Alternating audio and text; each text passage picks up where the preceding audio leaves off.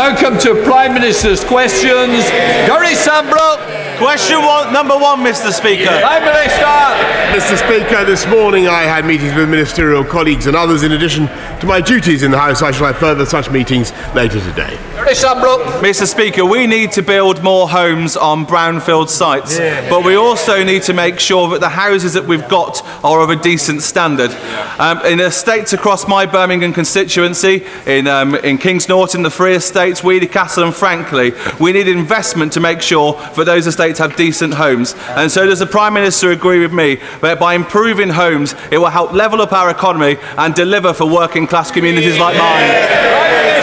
Well, my honourable friend is spot on, and he'll be hearing more about that in just half an hour's time. But he is quite right that we should be building on brownfield sites and building the beautiful homes that people actually want. Leader of the Opposition, Jeremy Corbyn. Thank you, Mr. Speaker. Mr. Speaker, our thoughts are with the loved ones of those who have sadly died after contracting the coronavirus and those that are still suffering from the disease, including the Honourable Member for Mid Bedfordshire.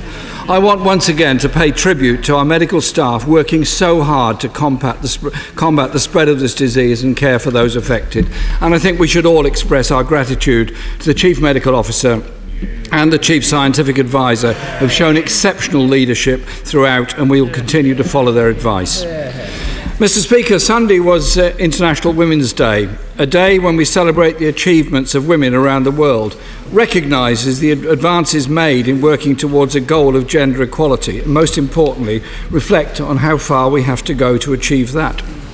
A quarter of social care workers, who are overwhelmingly women, are on zero hours contracts. It's essential care workers self isolate if they experience symptoms of coronavirus, but many may feel they have no choice but to continue working. Will the Prime Minister finally bring in emergency legislation to guarantee sick pay for zero hours workers to help contain the spread of the virus? Yeah. Prime Minister. Well, uh, Mr. Speaker, I know the whole House will wish to uh, join the Honourable Gentleman, Right Honourable Gentleman, in wishing uh, my honourable friend, the Minister for Mental Health, a speedy uh, recovery. And I know, Mr. Speaker, that uh, having talked to her, I know that she will make one. Uh, I, I, know, Mr. Speaker, you issued a, a letter to everybody across the parliamentary estate. And as you say in your letter, Mr. Speaker, we will be guided by Public Health England in our response uh, to this situation. And, and they are also providing guidance to honourable members uh, and to their and to to their offices. And uh, as the right honourable gentleman uh, knows, in just a few minutes uh, we will be hearing from uh, my right honourable friend the Chancellor about what measures we are taking uh, to protect everybody. As he knows, we've already brought forward statutory sick pay from day four to, to day one. But for those who are on all types of contracts, we will ensure that they get the protection that they need and uh, nobody who does the right thing by staying at home is penalised. Jeremy Corbyn. I hope that legislation comes rapidly and it does guarantee that people don't have to make a choice between spreading the virus because they have to go to work or staying at home and self isolate, as obviously they should do if they've got the symptoms. Can the Prime Minister explain why, according to a report by the Institute of Health Equity, life expectancy has gone down for the poorest women in our society? Prime Minister. Well, well Mr. Speaker, uh, overall life expectancy stands at its highest level, but I will not, I, and uh, highest level, which is, uh, and, and a, a tribute to the consistent work of uh, of this government and others, but it is absolutely true that there are too many instances and too many parts of the country uh, where we are seeing uh, life expectancy not rise in the way that we would like. And it is true that there are parts of this country uh, where one in 50, for instance, pregnant women are, are smokers, and uh, parts of the country where only one in four pregnant women are smokers. And what we want to see is a uniting and a levelling up across this whole country. That's why putting record sums, £12 billion into public health, Mr. Speaker. That's why this is the government, this is the party of the NHS that is now putting record investment into our NHS precisely for that purpose. I don't think the Prime Minister answered my question. And it's no surprise, Mr. Speaker, that life expectancy has gone down when 86% of the cuts made by successive Tory governments have landed disproportionately on the shoulders of women. We are one of the richest countries in the world, and it's mind boggling that life expectancy should be falling in this country. Mr. Speaker, for the poorest people, for the poorest people in our society, life expectancy is falling. The government should have an answer to that. Mr. Speaker, the Prime Minister supports the uh, absolutely horrendous rape clause in the child tax credit rules. Why does he think it's right that 200 mothers have to prove to the government their child was conceived as a result of being raped so they can keep their child tax credits? Prime Minister. Uh, Mr. Speaker, I wanted to correct uh, the point he just made uh, earlier. It is, it is, I'm afraid, uh, the case, as, as has been re- uh, revealed just in the last few days, that mortality is at its lowest level in this country since 2001. And on, on, on, on his, uh, since 2001. And on his uh, point about uh, recipients of uh, benefit, it is obviously uh, that he draws attention to an injustice, and uh, we, will, we will do everything that we can uh, to rectify it. Jeremy Corbyn. Well, I would hope that means the Prime Minister is going to introduce regulations to end the two child policy and the benefit strategy, because that is exactly what happens when women who are victims of rape have to prove they've been raped in order to get benefits for their child. 50 years ago, Mr. Speaker, the Labour Minister Barbara Castle introduced the Equal Pay Act. But women are still paid 17% less than men. And under this government, the gender pay gap is estimated to take another 60 years to close. Why hasn't the Prime Minister followed Labour's lead and set a target for closing it by 2030? Prime Minister. Uh, Mr. Speaker, not only are there now record women in employment in this country, but the gender pay gap is at a record low. And it was, and it was, this, and it was this Conservative government that made sure the companies had to report on the gender pay gap, Mr. Speaker. Jeremy Corbyn. 17% gap. It is too big, too wide, and should be closed, and the government should do something about it. Mr. Speaker, every fortnight, three women are killed by their partner or ex partner. Domestic violence is only likely to increase if large numbers of people are having to self isolate.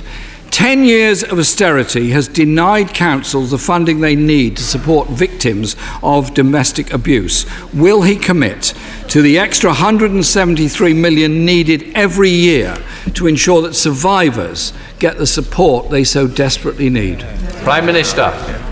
Mr. Speaker, we've just put record funding back into councils to support them in all, uh, in all their responsibilities. Uh, we are committed to, uh, when he talks of, of, of domestic abuse, we have brought forward, we're committed to bringing forward a victims' law to guarantee uh, victims' rights. And uh, this government has an outstanding record of tackling violence against women and girls. And that is why we are now taking forward in this Parliament our landmark domestic abuse bill. Without funding, the domestic abuse bill will simply be a piece of paper. There has to be funding to ensure that those who are victims of domestic violence get the support they need in the centres they need that are underfunded by his government.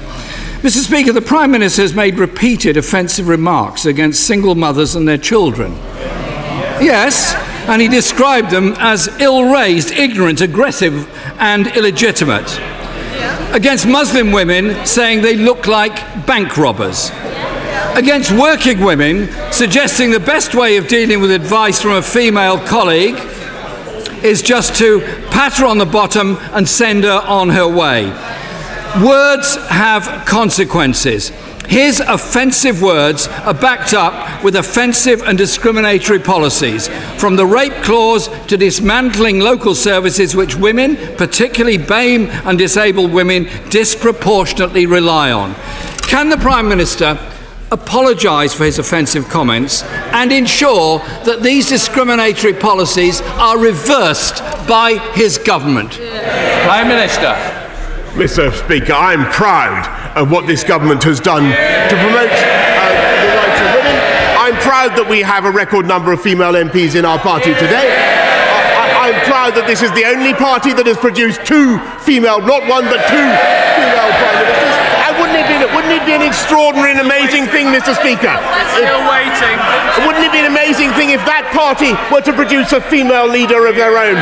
Don't, don't hold your breath, Mr. Speaker. And I will take no lessons. I will take no lessons in sexism from a party where women, good women, good female MPs, are bullied out of their party. Just because they've had the guts to stand up against the climate of anti-Semitism in the Labour Party. Thank you very much, Mr. Speaker. My right honourable friend, the Prime Minister, I know is a great champion of the countryside and farming, and the great benefit it has both from producing high animal welfare food and also the amount of carbon that's held in the soil um, through permanent pasture. In our Conservative manifesto, we stated on page 57 in our trade negotiations, we will not compromise our high environmental protection and animal welfare and food standards. Will the Prime Minister meet with me and other colleagues with rural farming constituencies to discuss how to support farmers and growers in trade deals to provide them with more opportunity to produce even more food and high animal and environmental welfare? Uh, Mr. Speaker, he's, my, my honourable friend is absolutely right. We will not compromise on animal welfare. We will not compromise on food uh, standards and hygiene. I'm only too happy to meet him and his fellow farmers to discuss the opportunities ahead. Ian Blackford. Thank you, Mr. Speaker. As the numbers infected by the coronavirus grow, the level of public concern naturally grows with this. Last week, the Prime Minister gave me a firm reassurance that no one would be financially penalised for following health advice. And yet, still millions of self employed workers have been left in deep uncertainty as to what financial help they will be given if they are forced to stop working. In this House, Mr. Speaker, we are in a privileged position. We will not be financially worse off. Millions of workers are not in that privileged position. They may be forced to rely on social security for an extended period because of this virus. So, for the record, can the Prime Minister tell me what the statutory sick rate, rate in Ireland is compared to his UK government? Prime Minister. Mr. Speaker, I'm, I'm, I'm, it is not my duty to comment on the uh, pay rates of other countries. What I can tell you, uh, what I can tell the honourable member, which he, which, he, which he knows very well, uh, what he knows, which he knows very well, is that we, under this government, have already advanced statutory sick pay from day four uh, to day one. Uh, we will make sure that those on universal credit and other benefits get the help that they need uh, from day one. And uh, my right honourable friend, the Chancellor, if he, if he can contain his impatience for just a little bit, we'll be telling him more about what we are doing to protect everybody in this society, to make sure that everybody is not penalised for doing the right thing. Ian Blackford.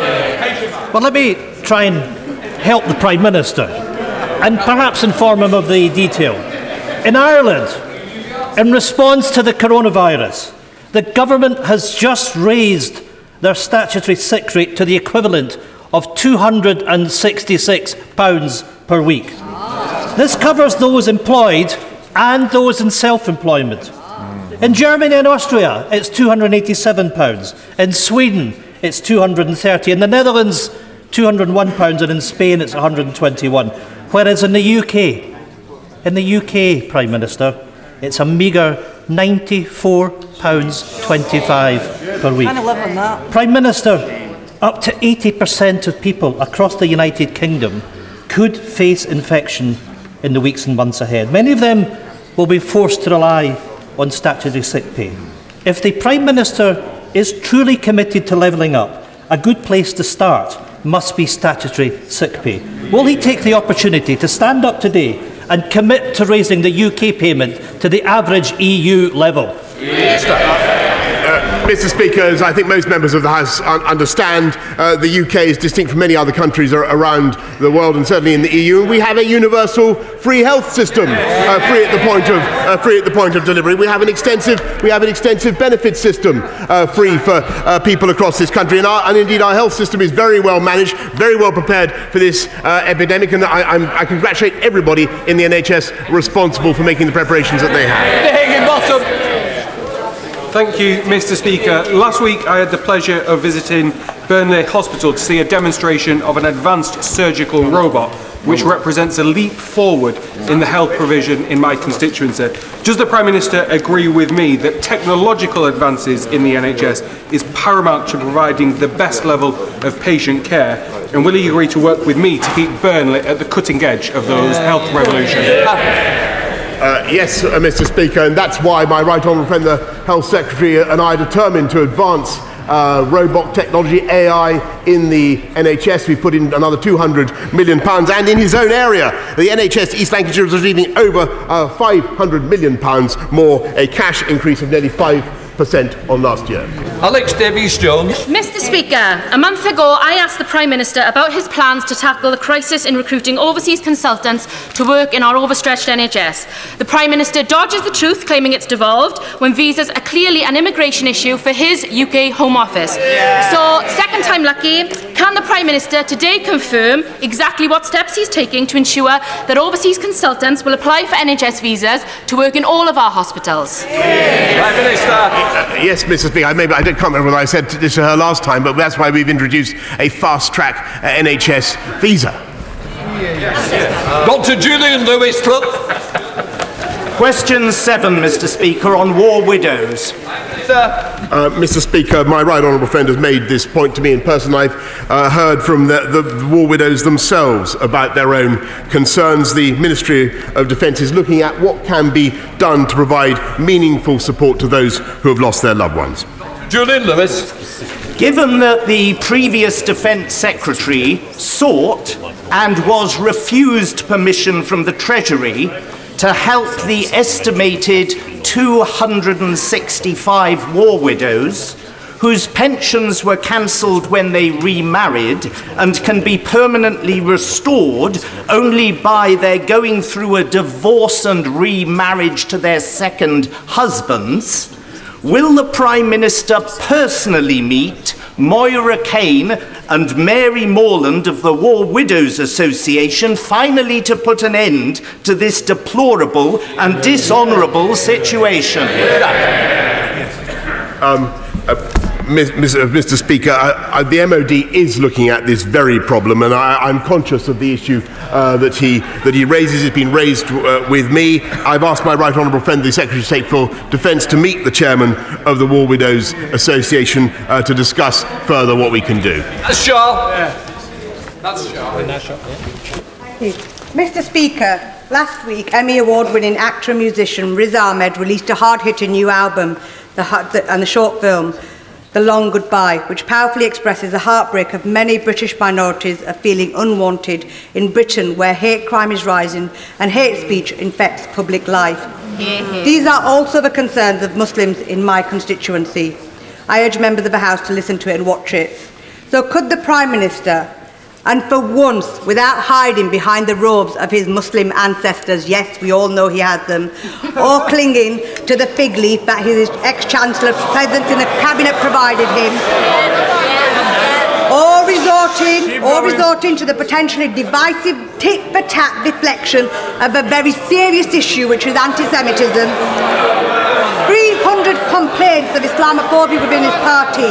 Can he simply assure me what he is doing to assure Britain's Muslims that their Prime Minister is not an Islamophobe and take their concerns? Order. Prime Minister. Well, Mr. Speaker, I can reassure her there's absolutely no, absolutely no room for hatred or racism in this party, in our Conservative Party, and I wish I could say the same of her own party. congratulate my right honourable friend on the news that he and Carrie are expecting their first child. All parents want the best start in life for their children. With the UK lagging behind the rest of the world in the number of diseases that we test, genetic tests, we only, we only test for nine genetic conditions in this country. Do you agree with me and will you support my campaign calling for a review of the newborn baby uh, screening programme? Minister. Uh, Mr. Speaker, uh, she make, raises a very important point. I'm glad that starting this year, screening for babies with severe combined immunodeficiency will be evaluated for inclusion in, in screening. Uh, but my right honourable friend, the Health Secretary, says he's more than willing uh, to, to meet her to discuss further what screening, uh, how screening could be improved. Hywel Williams. Thank you, Mr Speaker. And further to the questions posed by my right honourable friend, leader of the SNP, irrespective of what other countries are doing, policy in this country is his responsibility. So what is he going to do to help the self-employed in this coronavirus crisis? Prime Minister. I, I'm grateful to the, to the honourable gentleman, and what we are going to do, uh, obviously, is to ensure that nobody is penalised for, for doing uh, the right thing. Everybody has access to the benefits and the support that they need. And uh, if he will contain himself, uh, Mr. Speaker, uh, my right honourable friend, the Chancellor, will be setting out more in just a minute. Jane Hunt. Mr Speaker. Will the Prime Minister join with me in congratulating the mighty Loughborough swim team for their five gold medal haul at the McCullough International Open Meet last month? The swimmers involved were Luke Greenbank, uh, James Wilby, Abbie Wood, Max Litchfield and Molly Renshaw, Ch- surely the very epicentre of sporting excellence in London. I, I have, abs- I, I'm, I, having worked with Loughborough uh, University on the Olympics on their fantastic site in, in East London, I know their formidable global reputation. I have no hesitation in congratulating Loughborough swimming team on her behalf. Pete Wishart. Thank you, Mr. Speaker. Can the Prime Minister explain to me why he is so singularly unpopular in Scotland? He's lost half the Scottish MPs. Support for independence is at an all time high. Is it because he thinks he can say no to a nation? Or is it because the blustering buffoonery just jars with the Scottish people? Mr. Speaker, I notice that support for uh, breaking up the union is actually declining uh, in Scotland. Uh, and maybe that's because they have a Scottish Nationalist Party in charge that has the highest taxes anywhere in the United Kingdom, that is failing Scottish children in their schools, and that is, that is not running the Scottish health service in the way that it should. And, and, and, and maybe his bluff and bluster is, is covering up for the ab- abject failures of the Scottish Nationalist maybe, Mr. Speaker, the Scottish Nationalists should stick to the day job. Speaker, as the country that brought railways to the world, what plans does my right honourable friend have to celebrate their 200th anniversary in 2025? And does he stand with the people of Darlington to prevent the removal of locomotion number one, the world's first passenger steam engine, from Darlington, where she has resided for over 160 years? Well, Mr. Speaker, I congratulate uh, my honourable friend and the people of Darlington, the historic role they've played in our railway history and heritage, and uh, I will do what I can uh, to support his campaign to prevent Darlington from being despoiled of that uh, iconic, uh, iconic uh, locomotive number one. Rachel Hopkins. Thank you, Mr. Speaker. The week before Christmas, Luton Food Bank issued 339 food parcels, of which 124 were specifically for children. Child poverty in Luton has risen to a shameful 46%. So while Luton's unemployment rate may be going down, more people are in low paid, insecure jobs. Would the Prime Minister agree with me that it is wholly un- unacceptable that families are in work but children are growing up in poverty? And will he commit to ending poverty pay? Prime Minister. Well, Mr. Speaker, not only are we cutting national insurance contributions for everybody, uh, whatever their pay, but of course we're also lifting up the national living wage by the biggest ever increase, which will benefit people across this country to the tune of £4,000 a year. This is a one nation government looking first at the needs of the poorest families in this country. Yeah, yeah, yeah. Honourable friend from Norfolk makes the case for Birmingham, but in the West Midlands, over 31,000 new homes have been built since Andy Street became our mess. Smashing his own target of 25,000 new homes, the vast majority have been built on derelict brownfield sites. Will the Prime Minister support me to ensure we keep the focus on the regeneration and remediation of brownfield sites? Yes, I congratulate uh, Andy Street on what he's doing, the, his fantastic record of home. It is always the Conservatives who build the homes, uh, Mr. Speaker, and you, and and uh, this House will be hearing more in just a, a few minutes about what we intend to do to give everybody in this country, every young person in this country, the chance to own their own home. Allan Dorans. Thank you, Mr. Speaker. In this current financial year, this government has redistributed funding meant for veterans' charities. This has resulted in severely reduced services by Combat Stress, a renowned mental health charity serving veterans suffering from post-traumatic stress disorder. It has also meant a reduction of 24 to 10 beds in our residential unit in my constituency and the loss of 50 jobs. Will the Prime Minister show his support for veterans' mental health today by initiating an urgent review of this redistri- redistribution of this critical funding to stop those lives changing and often life-saving services being lost? Well, uh, the, the Honourable Gentleman is absolutely right to raise the issue of veterans and their needs, and that's why this government appointed a Minister for Veterans and a Veterans Task Force, a special unit in the, in the Cabinet Office, and uh, he will be hearing a little bit more in just a few minutes about what further steps we intend to take uh, to protect uh, and promote the rights of veterans. Jack Brereton. Thank you, Mr. Speaker. Would my right honourable friend agree with me that this is this budget today is a historic moment to level up our economy and ensure that everyone has the opportunity to succeed, especially in Stoke-on-Trent? Miss, Mi- Mr. Speaker, uh, uh, Stoke-on-Trent is the crucible uh, in which the, the, the future of this country is going to be forged, as it has been uh, in the past, and uh, it could not have a more doughty or more valiant advocate. And I'm agree entirely with what he said. With all- It's vital that the funds announced this morning uh, are distributed effectively to the businesses and self-employed people affected by coronavirus. But the banks must fulfil their responsibilities as well. Uh, businesses are telling me that some banks are shoring up their balance sheets at the expense of their business customers and their workforce. We know what happened. So, will the Prime Minister make sure that banks which were bailed out by the taxpayer now play their part in supporting businesses and their workers in their hour of need? Prime Minister. Uh, well, the Honourable Gentleman raises an, an important point, and uh, he'll have seen what the Governor of the Bank of England has done to the cost of borrowing overall uh, today. But my right honourable friend, the Chancellor, will indeed uh, be meeting the banks uh, continuously to ensure that they look after the interests of all our people. Fay, Jones.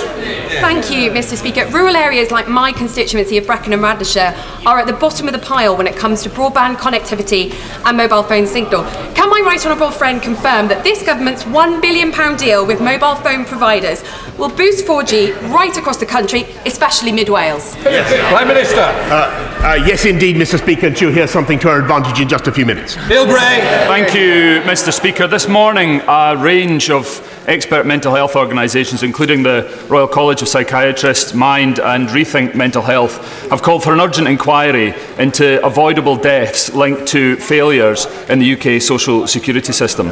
A family in my constituency lost their father and husband to suicide uh, as uh, in these similar circumstances, and they, like too many others, want answers. So, when will the Prime Minister instruct such an inquiry to listen to those families and the experts in this case?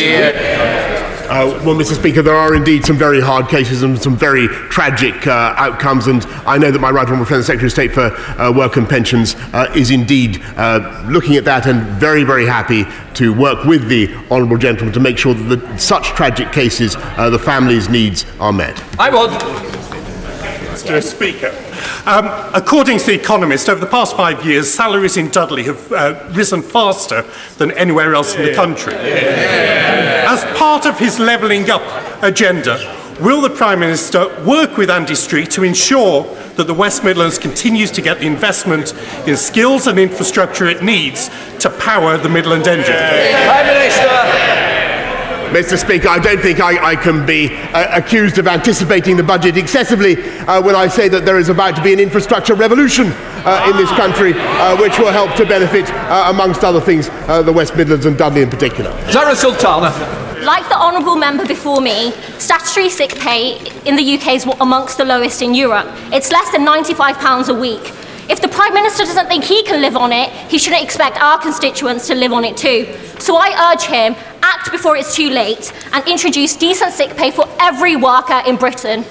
Prime Minister. Uh, Mr. Speaker, I've, I've, I've answered uh, the, the right honourable gentleman earlier on. Uh, we will do everything we can to ensure that people get protected throughout this outbreak and nobody is penalised for doing the right thing.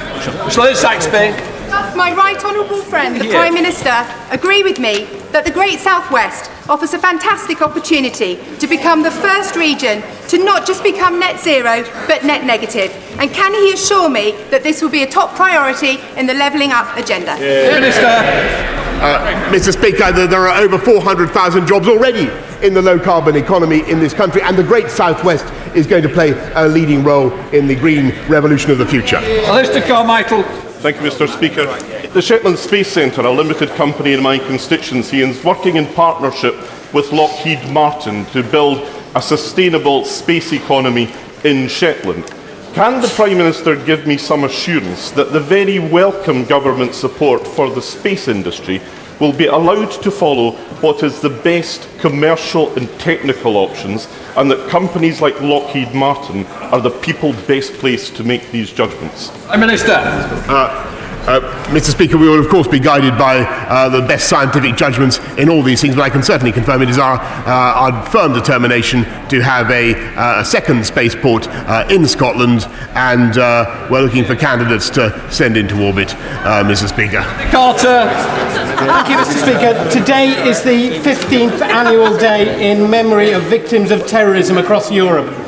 Next week, in my constituency of Warrington South, we'll commemorate the 27th anniversary of the IRA terrorist attack in my town, which killed two children. Over the last quarter of a century, the Peace Foundation, based in Warrington, has worked tirelessly to provide the National Support Service for victims of terrorism in Great Britain. Will the Prime Minister join with me in commending their work and in agreeing to ensure their funding continues? Yes. Uh, Mr. Speaker, I certainly commend the work of all those who are working on the Warrington uh, Peace uh, Centre, and we will do everything we can to ensure that funding continues. Sir Ed Davey. I associate my party with the good wishes for the Honourable Member for Mid Bedfordshire and indeed anyone who's contracted coronavirus. And on coronavirus, can I welcome the fact the government is listening to experts?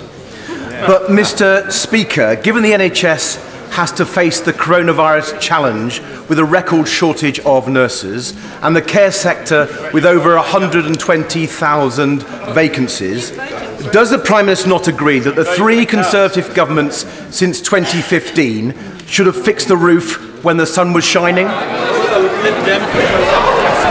Well, Mr. Speaker, I, I, seem to I seem to think that he was in that government, uh, but uh, leaving leaving that on, leaving that point on one side, uh, there are now actually a record number of doctors and nurses in our fantastic NHS. There are 8,700 more nurses this year than last year, and we are recruiting another 50,000 more. And he will be hearing more about what we're doing to support the NHS in just a minute.